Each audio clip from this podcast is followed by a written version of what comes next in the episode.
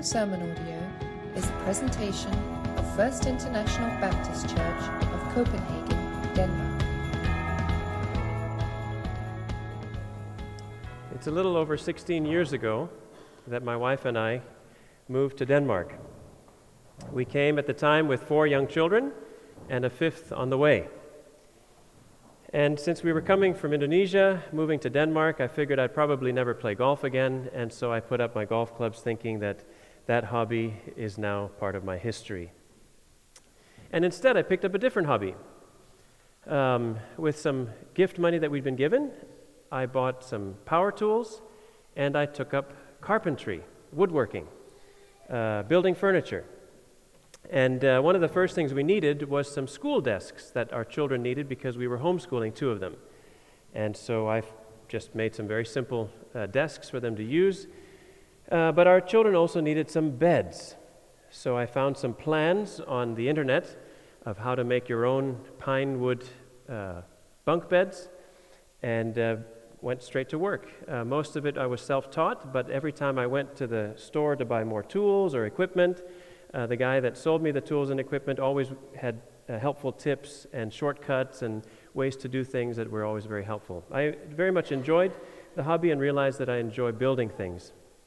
And I built these two beds that you could also stack on each other. And when my wife found out that we were only held together with glue, uh, then she insisted that if we were going to stack the beds on top of each other and our children were going to sleep in these beds, that I'd have to use some hardware as well, which, as a good husband, of course, I did. Since then, I built a coffee table, I built some TV stands. For my parents, I built a custom made wine rack and a, um, a couple of golf equipment uh, racks for the garage. Um, and uh, in fact, I also made my own woodworking bench, and with some of the scraps out of that wood, I made a swing that you could sit out in the yard, uh, frame and everything. But all of that that I have built, most of it does not exist anymore the swing, uh, being exposed to the elements, fi- finally rotted and is no more. Now, the frame is still there. I think my dad has put a different swing in there since. Um, the wine rack is still uh, functioning as it should, and so are the golf equipment uh, racks. Uh, but just recently, the coffee table finally gave out. I think the boys were putting their feet on it too often or leaning against it or whatever, and it finally just collapsed. Uh, the glue came undone, and uh, now it's th- uh, trashed. We went and bought something cheap from IKEA instead. but um, I enjoy building, and um, I think all of us are building something at any one time. For some of us, we're building a career. Others, we're making sure that our reputation is intact, and we're building our reputation. For others, it's a business we're building. And yet, others, you're building your family. For others, you're building a library. And I know that some of us here are actually building a house. Um, all of us, to some extent, tend to be building something. Well, the question is how significant is it what you're building? Will it last? Will some of it simply just go by the wayside, even as an unfinished project? Um, or if it is a finished project, will it withstand um, your children using it or uh, uh, the, the time that's put into it. Because there's nothing inherently wrong with building many of the things that I've mentioned. It's not that. The question is how significant is what we're building, and will it last? And today, as we'll see from Jesus' own words, he's also building something. He's building something that is guaranteed to last, and it'll last forever. We arrive today at the very crucial point in the ministry of Jesus, a turning point, you could say. Because all up until this point that we reach here in Matthew chapter 16, Jesus has been revealing who he is to his followers. And they've seen bit by bit that he is truly a remarkable person. Not only does he teach with authority, but he also heals the sick. Those that are disabled are restored. Those who were deaf and mute can now hear and speak. Those who had demons have been set free from them. And the same Jesus could even speak to the storm and the wind and the waves and cause them to calm down. Not only that, the same Jesus could actually walk on water. to his disciples. Well, at this point, then, he asks his disciples who they think that he is. And that's what's so significant because as soon as they have confessed his true identity as he's been revealing to them, he then begins to speak about the future. The future that's near to them, and then the distant future. So if you'll turn with me to Matthew chapter 16, we'll see what it is that Jesus, the carpenter's son, is building. Matthew chapter 16, beginning in verse 13 this turning point in this gospel and in the ministry of Jesus Christ. Matthew chapter 16, beginning in verse 13. When Jesus came to the region of Caesarea Philippi, he asked his disciples, Who do people say the Son of Man is? They replied, Some say John the Baptist, others say Elijah, and still others, Jeremiah or one of the prophets. But what about you? He asked. Who do you say I am? Simon Peter answered, you are the Christ, the Son of the living God. Jesus replied, Blessed are you, Simon, son of Jonah, for this was not revealed to you by man, but by my Father in heaven. And I tell you that you are Peter, and on this rock I will build my church, and the gates of Hades will not overcome it. I will give you the keys of the kingdom of heaven. Whatever you bind on earth will be bound in heaven and whatever you loose on earth will be loosed in heaven.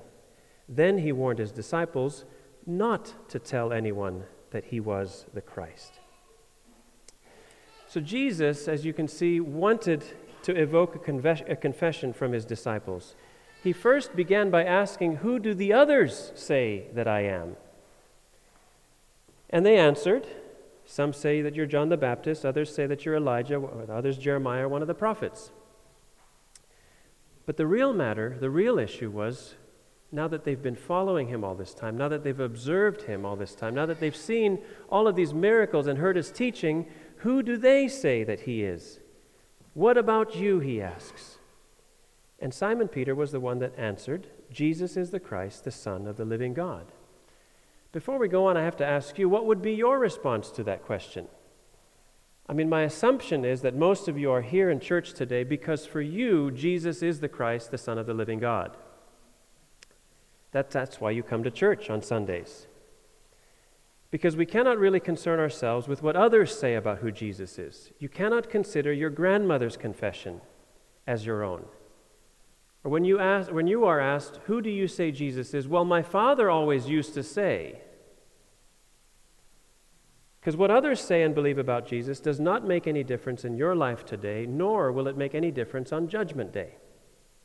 Ultimately, we ourselves need to be certain of who we say Jesus is. So, what about me? Who do I say Jesus is? You know, he made certain bold claims. He claimed that he was sent by God the Father, that he existed before even Abraham was born he claimed that he was one with the Father, and he even forgave sins, something that only God can do. So if he deliberately said those things and claimed those things, and yet he knew that none of it was true, well, then Jesus is no more than simply a liar, a deceiver. And there are many who have made similar claims, trying to say that they're divine or that they've been sent by God or that they have the authority of God and they use their deception, they use their lies in order to gain power and influence over their followers and to take advantage of them. Sometimes physically, sometimes sexually, sometimes financially. Well, if he deliberately said those things and he knew they weren't true, then he is nothing more than a liar. But if he made those claims because he really believed he was and he wasn't, then he was delusional, or what we would say, a lunatic.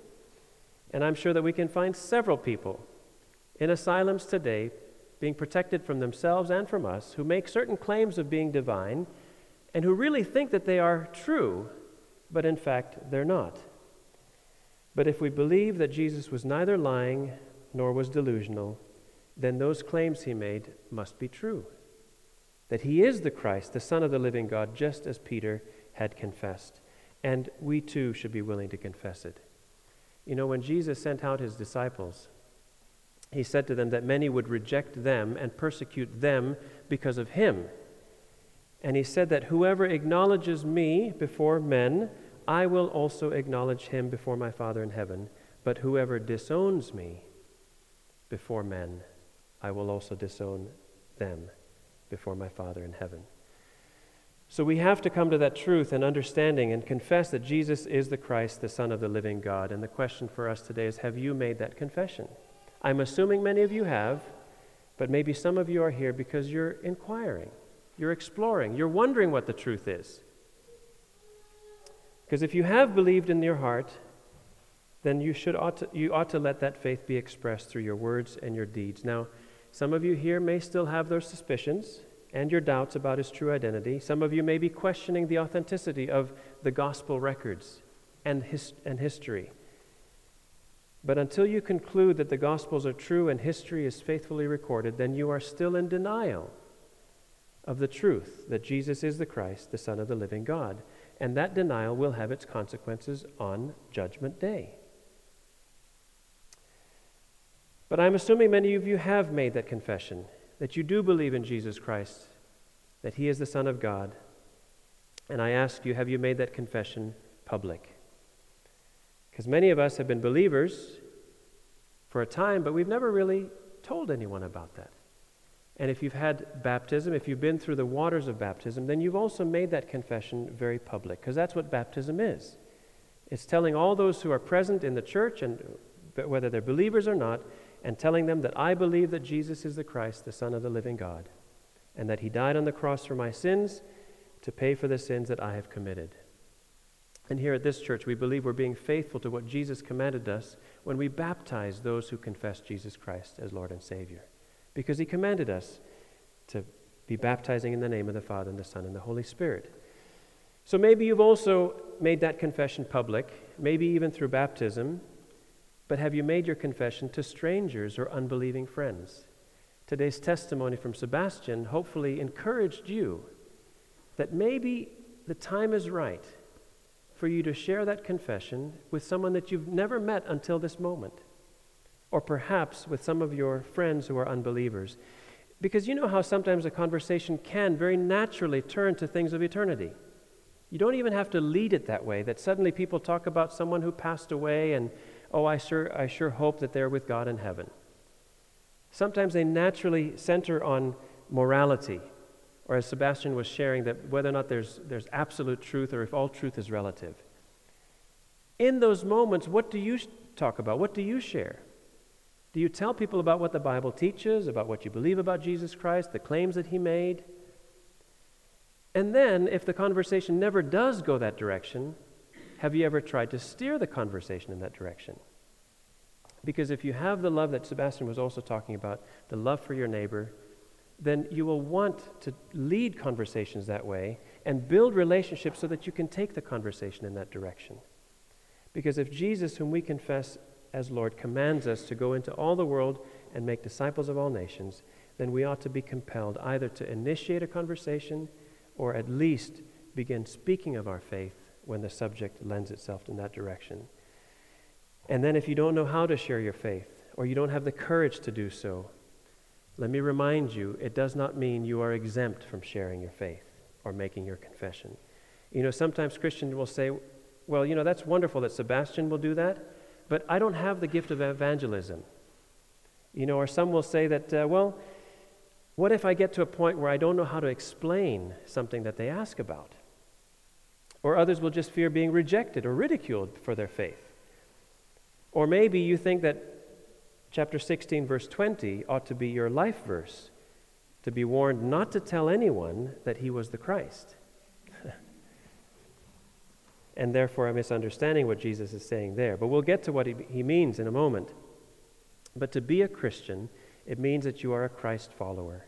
And if you follow him as Lord, then you must do what he commands. And so all of those other excuses are not valid excuses for not sharing your faith. Yes, it's possible to be a Christian and to make those excuses, but then you're being a disobedient Christian. And disobedient Christians cannot expect to be blessed by the Lord. They can only expect to be reproved, rebuked, or disciplined. So we want to encourage all of you Christians, whatever the area of your disobedience is, maybe your area of disobedience is you're not sharing your faith. Well, we want to encourage you and equip you so that you don't have to make excuses and that you can be obedient and God can use you as He desires. Because God's will for all of mankind is that all will confess His Son Jesus as the Christ.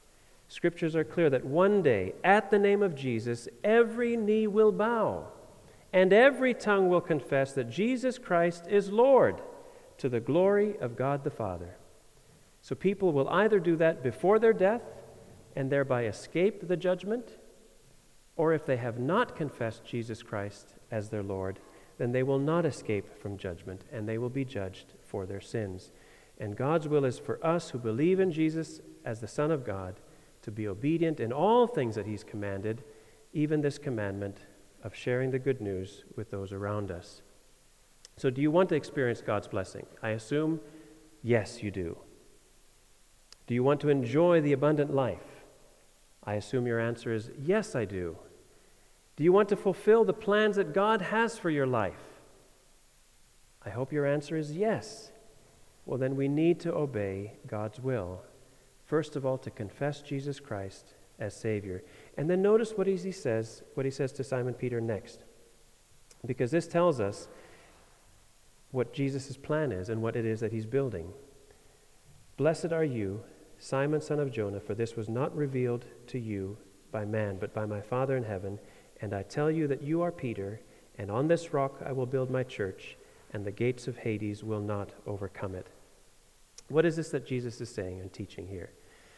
He called Simon blessed because that confession was a result of God's revelation, not man's revelation.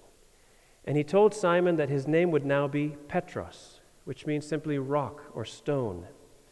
And then he says that Simon Peter will, that upon this rock he will build his church.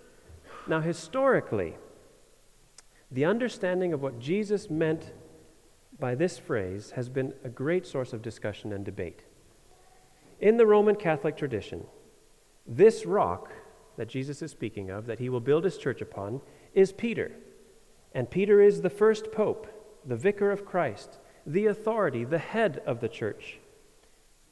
And he is the beginning of all succession of bishops and popes after him. The reformers, however, they took this rock to be not Peter himself, but his confession. His confession that you are the Christ, the Son of the living God. And upon that confession, Jesus is building his church. Well, much discussion has been made, as I, as I said earlier. And as I read the commentaries, I've arrived at what I think is most likely the rock that Jesus was referring to. That it was Peter himself, that Jesus was using a play on words, Petros being a male gender word and Petra being a female gender word, much has been made saying that it couldn't be the same th- thing because one is uh, male gender, one is female gender. But I don't think that the, a re- there's a real distinction being made between Petros and Petra. Petros, of course, is a, uh, a male gender word when he's referred to Simon Peter because he is a man. And Jesus is simply making a play on words that Peter is that rock on which Jesus himself is building his church.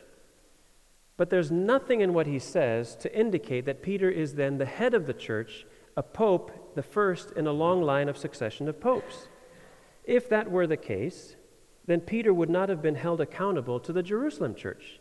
He would have been the authority of the Jerusalem church. But Peter was accountable to the church. And Peter was sent out by the other apostles. He was not the ultimate authority in his day when he was living. He was even rebuked by the Apostle Paul. If he had the ultimate authority, no one would have rebuked him. And Peter was not the last of the apostles to die.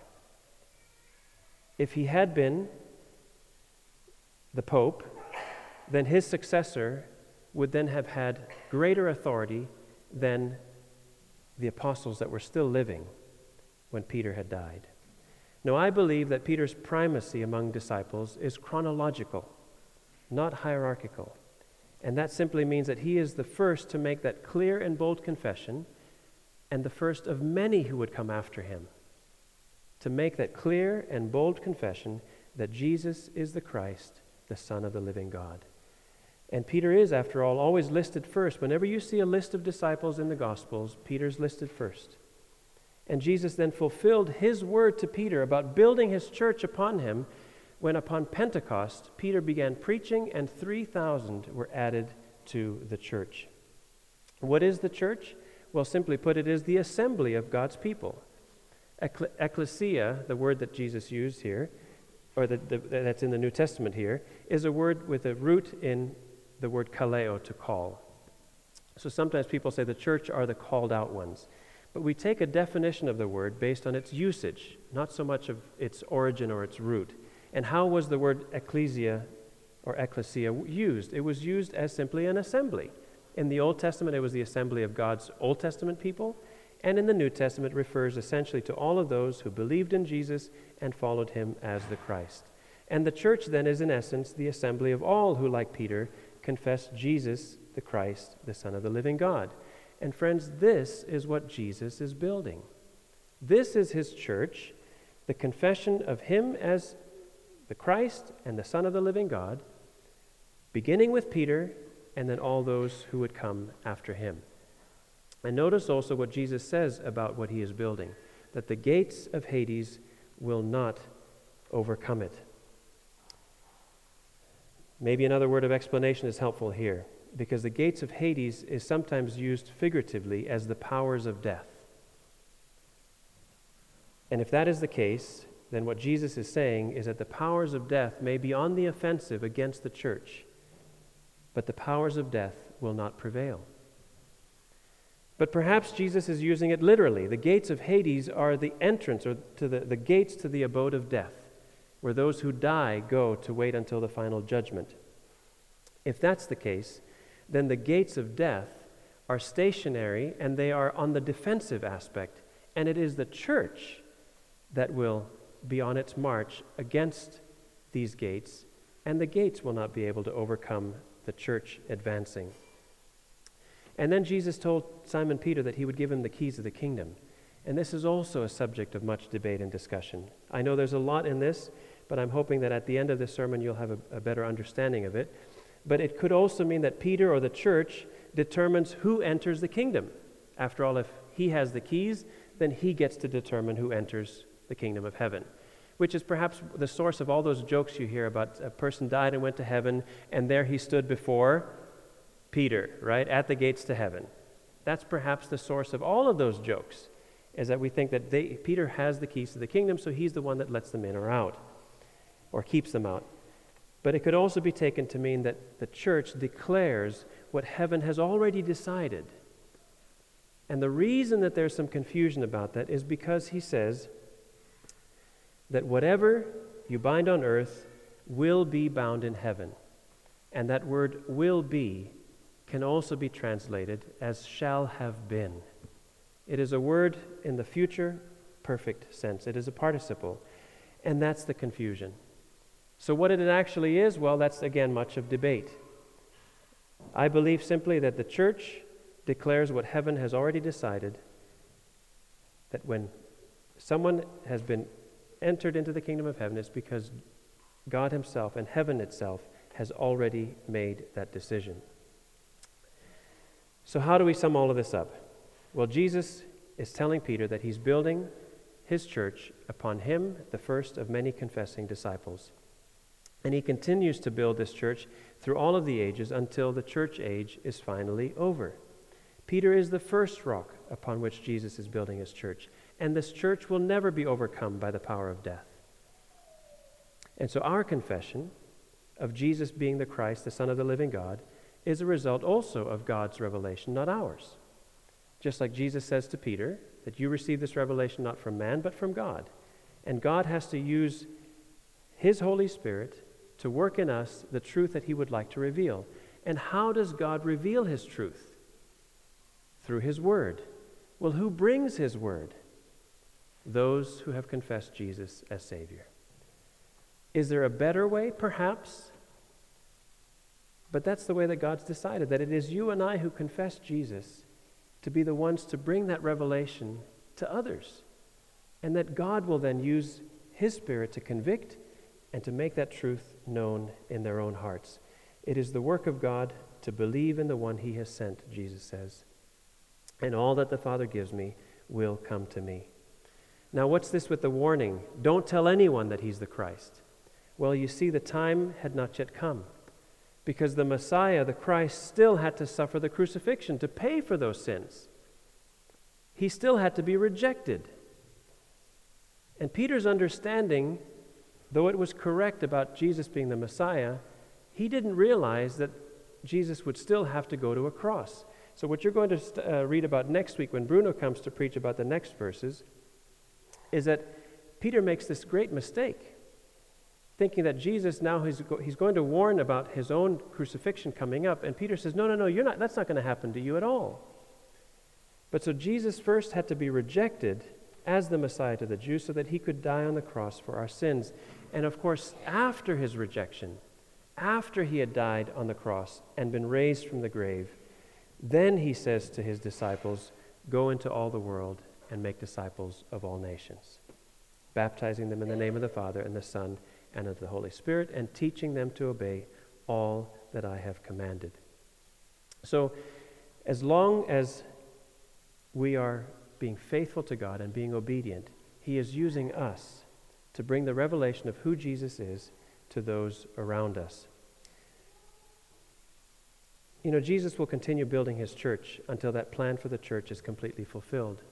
And our church, FIBC, is just a local embodiment of a much larger assembly worldwide of God's people. We're an assembly that exists in this time and place, and we may or may not exist the day that Jesus returns. And that all depends on us, on how much or how faithful you and I will be to continue doing what He asked us to do until He returns. This particular local church will depend on its members to be faithful to our call and mission.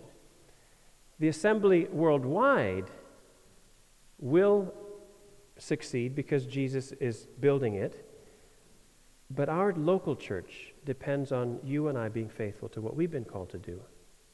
And thankfully, there have been faithful people before us. Those who felt that there was a need for an English language service here in Copenhagen, they began this ministry. And thankfully, over the years, there have been faithful people like you to continue the ministry, to continue sharing with others, to continue supporting this church. And people are faithful in varying degrees, as they're among us for a time and then they go for a variety of reasons. But this church as a whole, and the church as a whole, and this local church will always belong to Jesus. And it is He that is building it. So, we who are part of FIBC today, the question for us then is are we being faithful? is Jesus able to use us in the building of not only the worldwide assembly, but in building this local assembly? How faithful, for example, is this church's pastor to preach and to teach God's word and to equip people and care for its members? And then I ask, how faithful are its members to minister in the ways that they're gifted and equipped? How faithful are its ministry team leaders to lead and coordinate the teams that they're responsible for? And how faithful are all of us who are called to share the good news with others, to let them hear it, and to be baptizing them in the name of the Father, the Son, and the Holy Spirit? How faithful are we to share it? And when was the last time that you put into words your confession of faith? Was it just this last weekend? Was it a week ago? Was it a month ago that you actually put into words how you came to faith and what it is that you believe in Jesus Christ about? Hopefully, it wasn't too long ago. When was the last time you shared your testimony with a stranger who you knew or you didn't know much about until you met them? So we're coming back again to what Sebastian was sharing that we who are disciples of Jesus Christ should be the ones who bring the good news to everyone else. We're his, before we're anything else, we are servants of Jesus and then employees of our companies. Before anything else, we are first children of God, and then we are mothers and fathers and brothers and sisters and aunts. Before anything else, we're first followers of Jesus, and then we are fans of sports teams and sports icons and entertainers and others. Before anything else, we're first obedient to Christ and then the other authorities and governing bodies and leaders. Everything we do, everything we ever do, must be done with the greater purpose of building what Jesus is building his church. So, even though our building projects may only last temporarily, what Jesus is building of his church will last forever. He began a lasting building project with one confessing disciple. And when we believe that he is the Christ, the Son of God, then we will join the church and the kingdom of God, and we will continue to build his church with him. Have you made your confession? Have you made it publicly? Are you involved in the building of the local church, perhaps this one, sustaining it, helping it grow so that others will also hear about it? Because you're all building something, I'm sure of it. But unless you're doing so in order to be part of this greater project of building Christ's church, then it won't have much of a lasting impact. You know, it was Lyman Beecher from Boston Church. When people were impressed that his church was accomplishing so much, he says, Oh, I preach Sundays, and then 400 of my church members preach every day. That's who you are, church. Someone else has once said, and I quote, the holiest moment of the church service is the moment when God's people, strengthened by preaching and sacrament, go out of the church door into the world to be the church. We don't go to church, we are the church. Amen? Let us pray. Father, as we bow our heads, we acknowledge humbly that you are worthy of all honor blessing, praise, and power. Lord, you are the God of eternity. You are the Creator, the Maker of heaven and earth.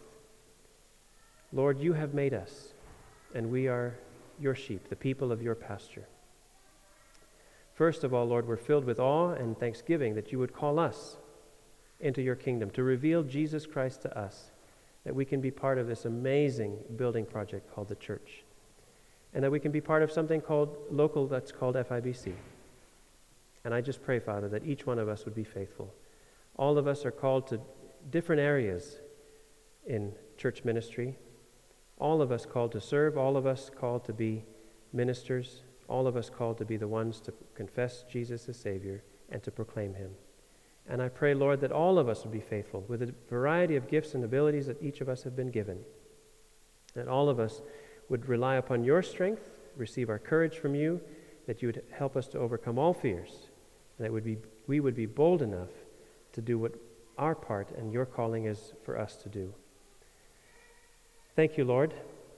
May your kingdom come, and may your will be done on earth as it is in heaven. In Jesus' name, amen. This has been a presentation of First International Baptist Church of Copenhagen, Denmark. To listen to more sermon podcasts or to learn more about FIBC, please visit www.fibc.dk or facebook.com forward slash FIBC CPH. Thank you for listening.